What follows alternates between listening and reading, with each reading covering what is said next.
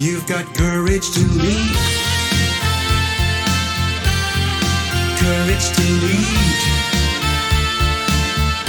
Be brave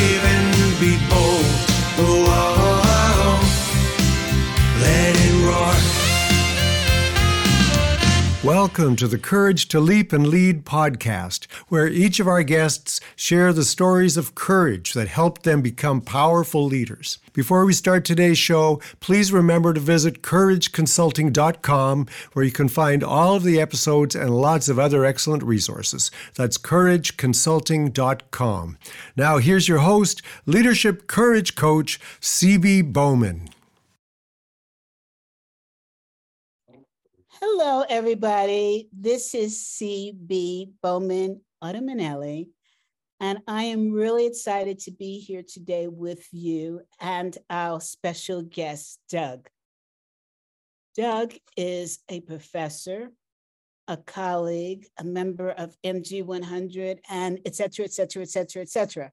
So I'm very delighted to have him come on today. And we're going to talk a bit about really serious things. And of course, you know, we'll have some fun doing it because that's that's the style here. So welcome. And with that, let's welcome Doug. Doug, how are you today? Thank you for Um, being here.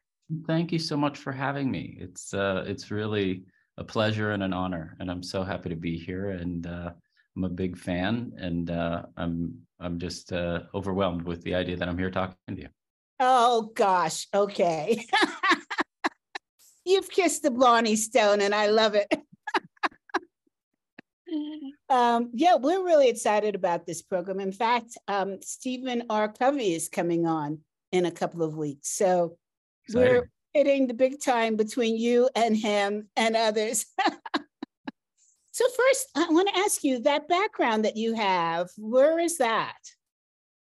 So um, I think of that as my second home or my home away from home as I was growing into adulthood. That's um, the Shanghai. It's the eastern part of Shanghai that's east of the Huangpu River. Um, and years ago, when I first moved to Shanghai in 1994, nothing was there. There was the Shanghai TV Tower, which is to to my right, uh, but nothing else. And then uh, 20 years ago, when I went to back to live in China and work for Apple there and was living over there, it looked like this. And it was just an, a mad, amazing, magical transformation. It looks like something out of a Star Wars or something. It's it's amazing with all the various shapes of the buildings and everything that's going on. It's crazy. I mean, it, it, when I was living over there, uh, my family and I were living right in that area. And it was just a dream to me because, you know, 20 years ago, there was nothing. And then three of the top 10 tallest buildings in the world were all within one block of each other. And it was just Wow. it was stunning. So, Doug, let's get started. Tell me, tell us about you. When you grew up, how you grew up. Tell us into tell us secrets that you've never told anybody. I'll do my best. Um, so uh, I grew up in Pittsburgh, Pennsylvania. Um, I, you know, I was from a, a middle class family. Uh, I lived in a suburb of Pittsburgh, and when I think about that life now, it's just so different than what I went on to do in my life. But it was it was fine. Um, I had uh, an older sister uh, who was a biological sister, and I had two younger brothers and sisters, uh, a younger brother and sister who are adopted, and they're both um, African American, and so it was an interesting um, upbringing in a very sort of you know white American suburb, and um, that was fascinating part of of my life and my upbringing. So Um, wait a second. I didn't know this about you, so I have to have an, a pause there. Tell me where were they adopted from, and what made your family decide to adopt them?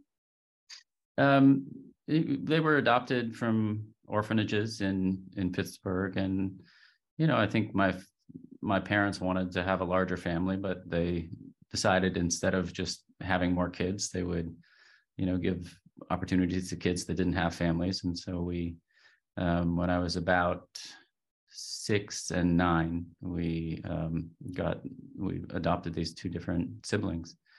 Um, and uh, yeah, again, it was a very. I mean, this was a suburb of Pittsburgh in the 1970s, and so racial issues were extreme, and so it was it was a really kind of interesting lesson for uh, a seven or an eight year old to to be learning about those kinds of issues. And yeah, it was it was it's a very very important and magical part of my life. So, what made your parents decide to take that sort of quote unquote risk? Well, I think you know my I was raised a Quaker, and I think my dad thinks a lot about you know in Quakerism the the the saying that we always learned growing up was live simply so that others may simply live. And so there was this sort of sense of what are we giving back to the world? What are we doing for the world? And you know adopting children is is just a microcosm of what you would do for the grander plans for the world but i think it was something that my parents thought a lot about and and again i think my mom wanted a bigger family but rather than just having more kids uh, there was an opportunity to to take kids into our family. But why two Black children? Why not two white children? Um, well, I mean, it's when I think about that time, and again, I was pretty young to young in in terms of being a part of the parental conversations that were going on. But you know, when I think my parents thought about, I mean, I don't think they had a preference and were were pushing in one direction, but it was very striking. I remember in particular with my brother, uh, who was the older of the two. Um, you know, if you wanted to adopt a healthy, healthy white baby, there was a years long waiting list. And if you wanted to adopt an African American child, you know, we walked into the orphanage and adopted, signed the papers and adopted my brother that day and so mm. it's just it was a different kind of of process and but that process i think also made us realize just what what the needs were yeah exactly and so then from there so i, I grew up and i uh, went through you know grade school and high school and um, we may get into this later but i'll just say it because it's linked to my childhood experience um, so I have bipolar 2 disorder, which wasn't uh, diagnosed until much, much, much later in life. Um, so tell, tell us, wait, tell us what bipolar 2 disorder is.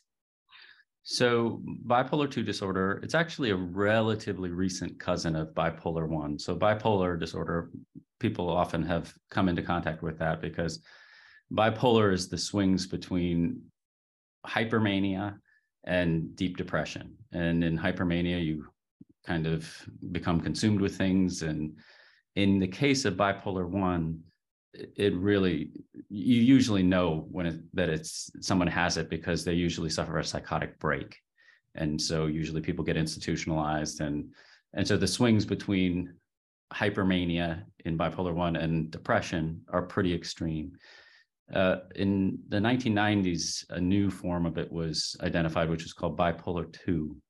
And bipolar 2 has much less, a sort of a much lower grade of mania. You still have mania, but it's called hypomania, which means you don't have a psychotic break, but you tend to become obsessed with things. And in my case, um, it manifested in just working obsessively hard. Um, I remember my first depression happened the year I was eight years old. And I couldn't really understand what was wrong with me. You know, it just felt like the world wasn't right and I couldn't get out of this depression. And uh, I made up this character called Super Doug. And I would call on Super Doug and I would be like, Super Doug, come on, man, please, please come save me. And it it became this really obsessive, hardworking, uh, and you know, as I was growing up, everybody loved Super Doug and didn't really like Depressed Doug, including me.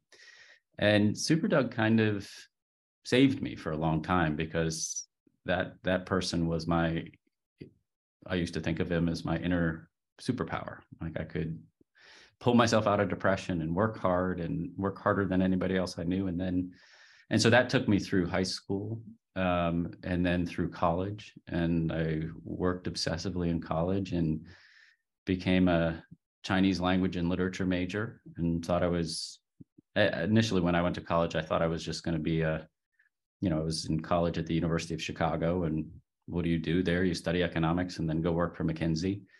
Um, but I had a this m- magical relationship that developed with Chinese language, um, and then I went on to to be a language and literature major, um, and study Chinese language, literature, and history. And but I had become kind of become obsessed with China because of the Tiananmen movement in 1989, and I wanted to understand what had happened with China. And so then when I went on to graduate school, I studied Chinese uh, economic reform and became a China scholar and um, was a professor at uh, New York University for several years and eventually became a professor of business and did a lot in the business school world.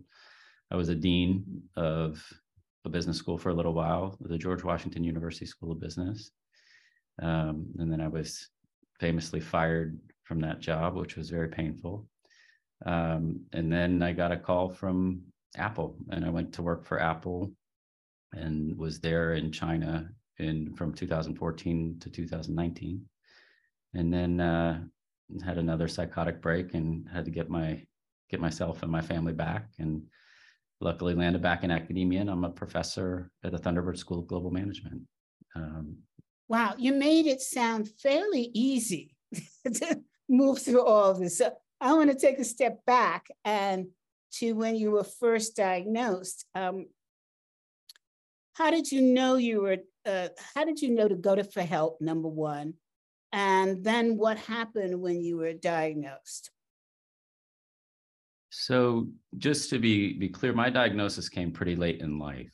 Okay. Um, so, and looking back at my life, it's all understandable. Like, oh, those were swings between depression and hypomania. Got it. Like, and so finally, I had the labels and the mm-hmm. the understanding of what the swings were. But the reason I was diagnosed finally, uh, which just happened four years ago, it was because I, as as I experienced it, and I think this is probably true with bipolar two disorder when you're younger, the swings between hypomania and depression, they kind of go back and forth, but they get more extreme as you get older.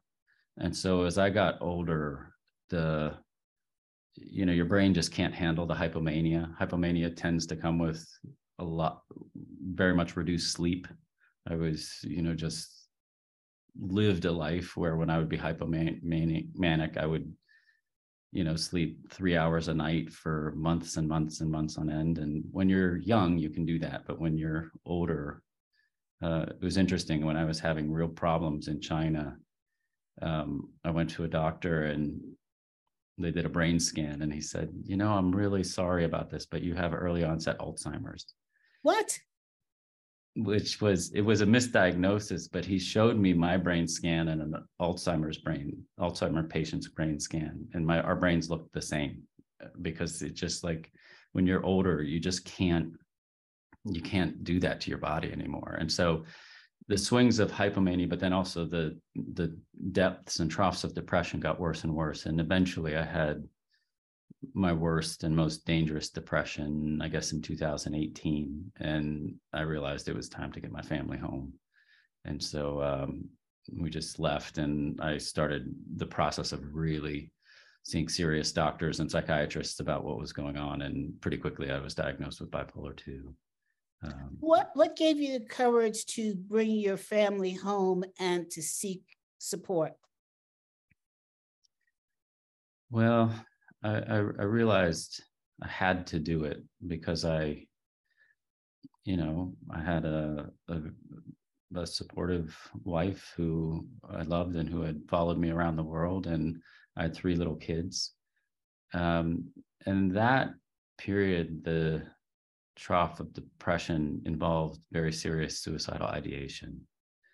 And I came very close to not being here and I something in, happened in the universe and a friend uh, whose father took his own life um, when he was young just sort of magically showed up in my orbit and saved my life and reminded me that I had three little kids that would never get over this. And so it just was a moment, see me when I realized that uh, I'm not handling this myself and I have people that are relying on me. And so that was the point when I went to my the leaders that that I was working for at Apple and said it's time for me to go.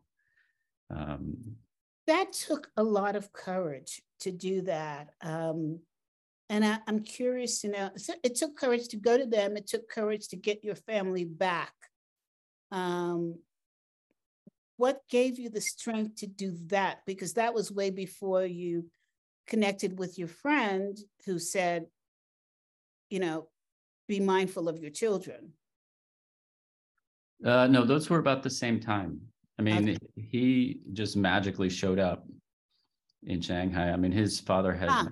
taken his life in in when he was 12 years old. Mm-hmm. And it was very it was a very crazy conversation because when he called me to have dinner, he said, Doug, you know, I've been thinking a lot about you and um, I don't know why you've been on my mind, but I I want to see you.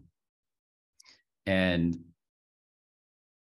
he came to see me and it's crazy when i think about it now because i sort of i think i wanted absolution like i wanted him to tell me it would be okay and so we sat down at dinner and we're talking and i said to my friend how long did it take you to to get over your father taking his life and he looked at me and it was a very caring look but he seemed kind of angry and he said, Doug, I don't know what you're thinking of, but that was 36 years ago, and not a day has gone by that I haven't thought about it and been hurt by it. You don't get over something like that. And it was like one of those moments where I was like, okay, okay then and it was that that gave me the courage is I, I, just really decided i can't i can't do this to to my children mm-hmm. um, and so it was then after that that you went into the leaders at Apple and said, I'm out. Yeah. I said I gotta get get home. And um and and we reorganized. It took a while to sort of pack everything up and tie everything up, but I knew that I had to get home and get to some real um, treatment. And within a few months after I got home, the bipolar 2 diagnosis came back from my psychiatrist, and I'm still with that psychiatrist today. Did you feel when you were packing to go to come back home that there was some sort of sense of relief? Mm, that's an interesting question. I don't know if it was relief because, you know, in my experience, the vicissitudes of, of bipolar, you know, when you're truly hypomanic, you you feel like you can conquer the world. Like you, can and and a lot of great things have happened to me in my life that i never would have imagined accomplishing. Um, but the depths of depression can get deeper and deeper and get into suicidal ideation but when you're kind of just in the middle the thing that hovers around for me is is not feelings of relief it's feelings of failure i see um, and so so you know, I, I, sort of felt like, you know, my friend had shooken me up and told me what I had to do. And I guess that was a relief because I kind of got through that moment. But I more I more remember the feeling of of failure than I remember the feeling of relief. But you had a, and still have a very successful life. So what what could you possibly fail feel that was that you experienced failure in? I mean, I I've thank you for saying that and I've had I have had success and I feel very thankful for what I've been able to do, but I, I was supposed to be president. I mean, United mom, States. Yeah, my mom believed that I was going to be. So for me, I'm one of those people who was successful, but I feel always like a dramatic failure because I was supposed to be some you know, and, and it wasn't just my mom. Like I had advisors who, you know, have believed that I was the China scholar of my generation. And, you know, I mean, and it's all very wonderful, laudatory things. And I feel so thankful that people have that kind of faith in me. But, you know, I'm just a professor. And best professor at one of the best schools. Okay, I could take that. so you hmm. know, it's it's really surprising, and it shouldn't be that, as I said in my book, courage is in the eye of the beholder. and to me, you're a very courageous person. So, you know, I am struggling to hear what you consider to be failure. And when you say, well, I should have been president of the United States, I'm thinking, that probably would have been failure because being president of these United States, whoa, right. who wants that job? I agree. I agree with that. Um, so, but but I'll give you another example. So, like for my mom, there were the grand things, and my you know my mom was a very you know smart, ambitious young person who grew up, you know, she became a mom in the in the 1960s and it just was you know she sort of felt like her life was taken from her i think. Like she believed she was going to be a senator. She was believed she was going to be the first female senator of arizona. And you know that didn't happen. And so when i was young she used to say i didn't get to do this but you're going to do it. You're going to you're going to mm-hmm. change the world. And you know it's a little embarrassing that's a lot of pressure I mean, but and it's a little embarrassing when I think about it now, but like, you know, there was a year that I lived in Taiwan and I was studying Chinese and I was like 20 years old and people would ask me, so Doug, what are you going to do? And I had learned some Chinese phrases and I would say, well, yeah, which means I want to change the world. And like, that was sort of what I grew up with, like, like, you know, a mom who thought about changing the world and her son is going to change the world and so whether or not that meant being president or whatever i still had this belief like there was going to be an impact. And then you know you get older and your your ideas of these things get moderated. But when i was i was the youngest dean of a business school in the country at one point and i believed i was going to be a university president. And but hypomania got to me and i was fired from that job in a very public way. And so you know, even though I landed on my feet, it still feels like dramatic failure. So, uh, you know, if, as I take these things apart, which uh, somebody said to me, I can describe you, CB. I get you. I understand you. And I said, Well, what is that? And he said to me, Yeah, you see the world as a jigsaw puzzle that you like to put together the pieces. here I am with the jigsaw puzzle again, because to me, your mom was right. You are changing the world. You're just doing it from a different seat than the president. I mean, teaching people is changing the world. Let's face it. So it depends on the lens you use, right? Yeah. Um, and and the fact that you were at Apple, holy crap! How many people would love to work at Apple? Jeez, you've got to be kidding me. In fact, just now when I was talking to you, the Apple store just called me. How fortuitous was that? That's funny. That's funny. I mean, what did you do at Apple? So I was um, uh, I mean, again, uh, uh, there. I want to come back to your jigsaw puzzle pieces because there's a couple of things that, as I try to reconstruct my life, uh, I like to put them back together and sort of see, even when horrible things happen, there are some gifts that come out of it. And one of those was was the fact that I was very publicly fired and disgraced, and then a, a, an individual who was the founding dean of Apple University and uh, was a friend, and he had sort of been watching and reading what was going on in the newspapers, and he called me and said, "You know, why don't you come here?" And it was a gift. I mean, it really was an amazing opportunity. And at the time, I wasn't so interested in moving to Cupertino, but because of my China background, they said, well, you can come be a part of Apple University, and then you can go be the lead faculty member for Apple University in China.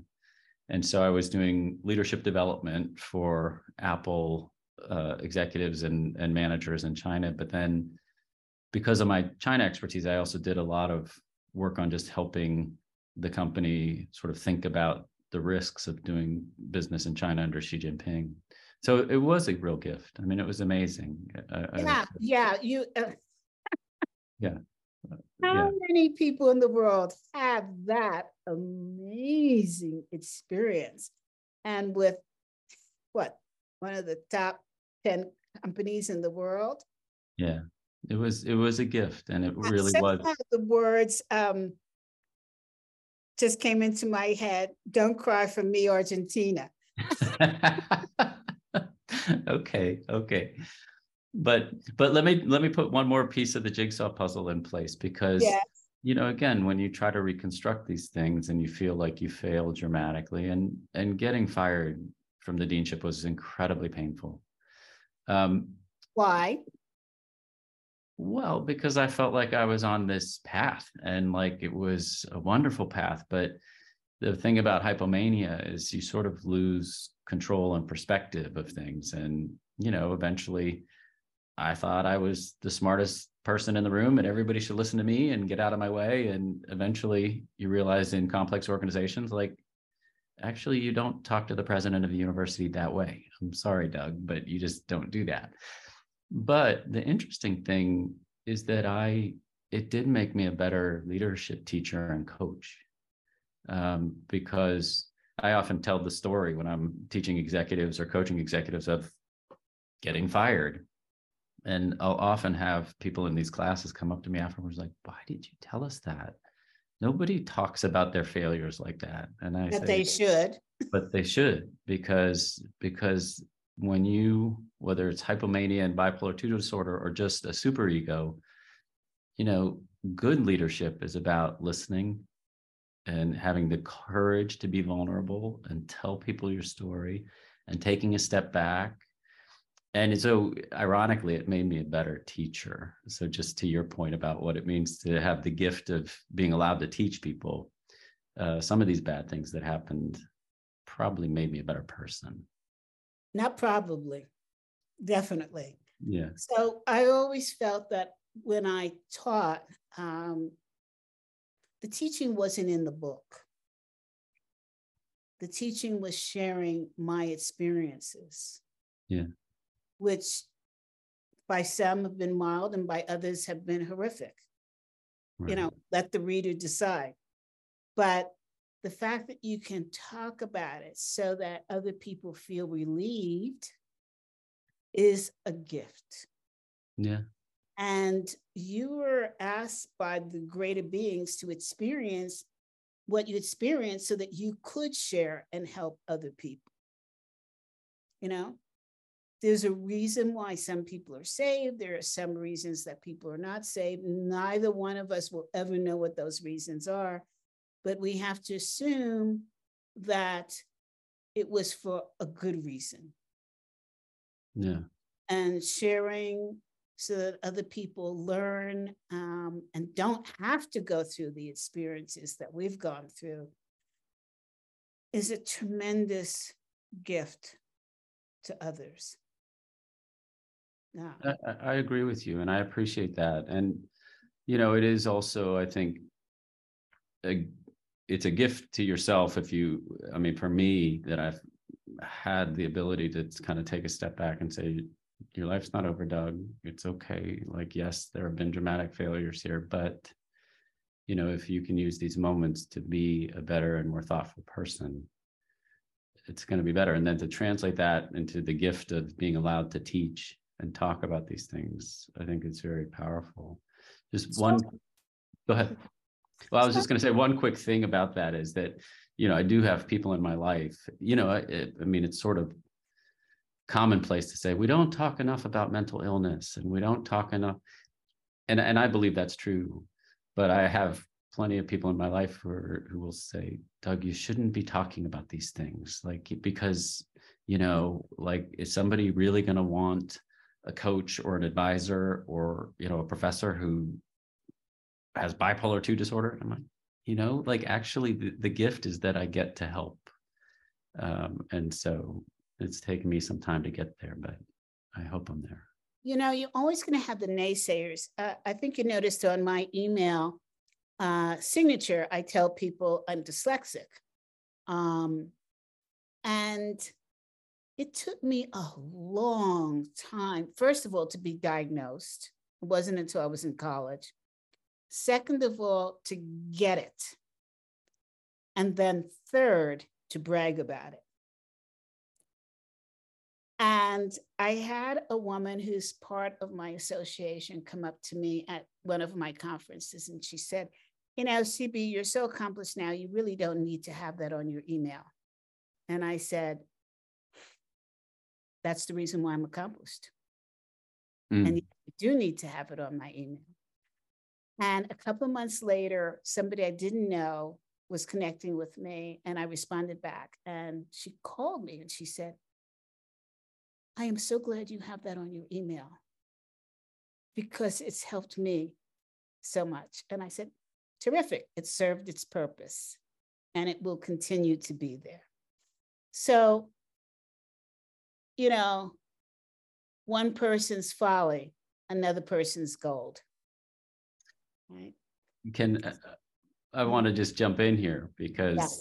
you know we share this, um, and I, I just want to mention sort of the folly and gold piece, and and again for me not to, you know, but these things were all connected for me in my experience as a kid. Like when I was eight years old and you know, going through my first major depression, it was also partly because I couldn't read.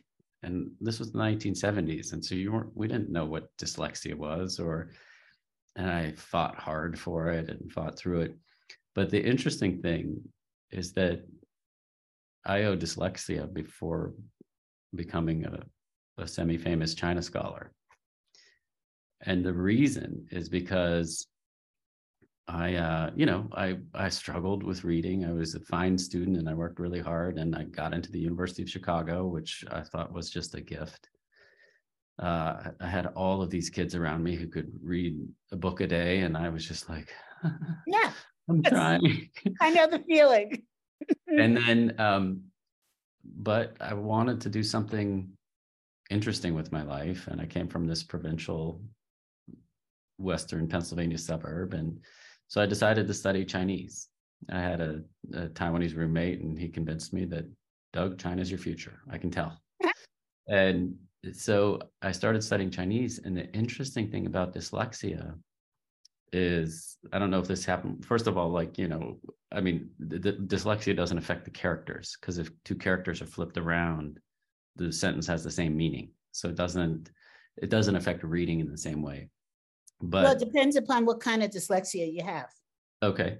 Mm-hmm. So, but the other thing for me was one of my strategies for dealing with dyslexia was uh, to develop what later people, uh, my psychologists would call an audiographic memory. And so I was very good at memorizing what I heard. And of course, Chinese is a tonal language mm-hmm. and a language where you're listening to language tapes all the time it was the first time to be I was ever really good at something. I was just like, oh my God, oh my God.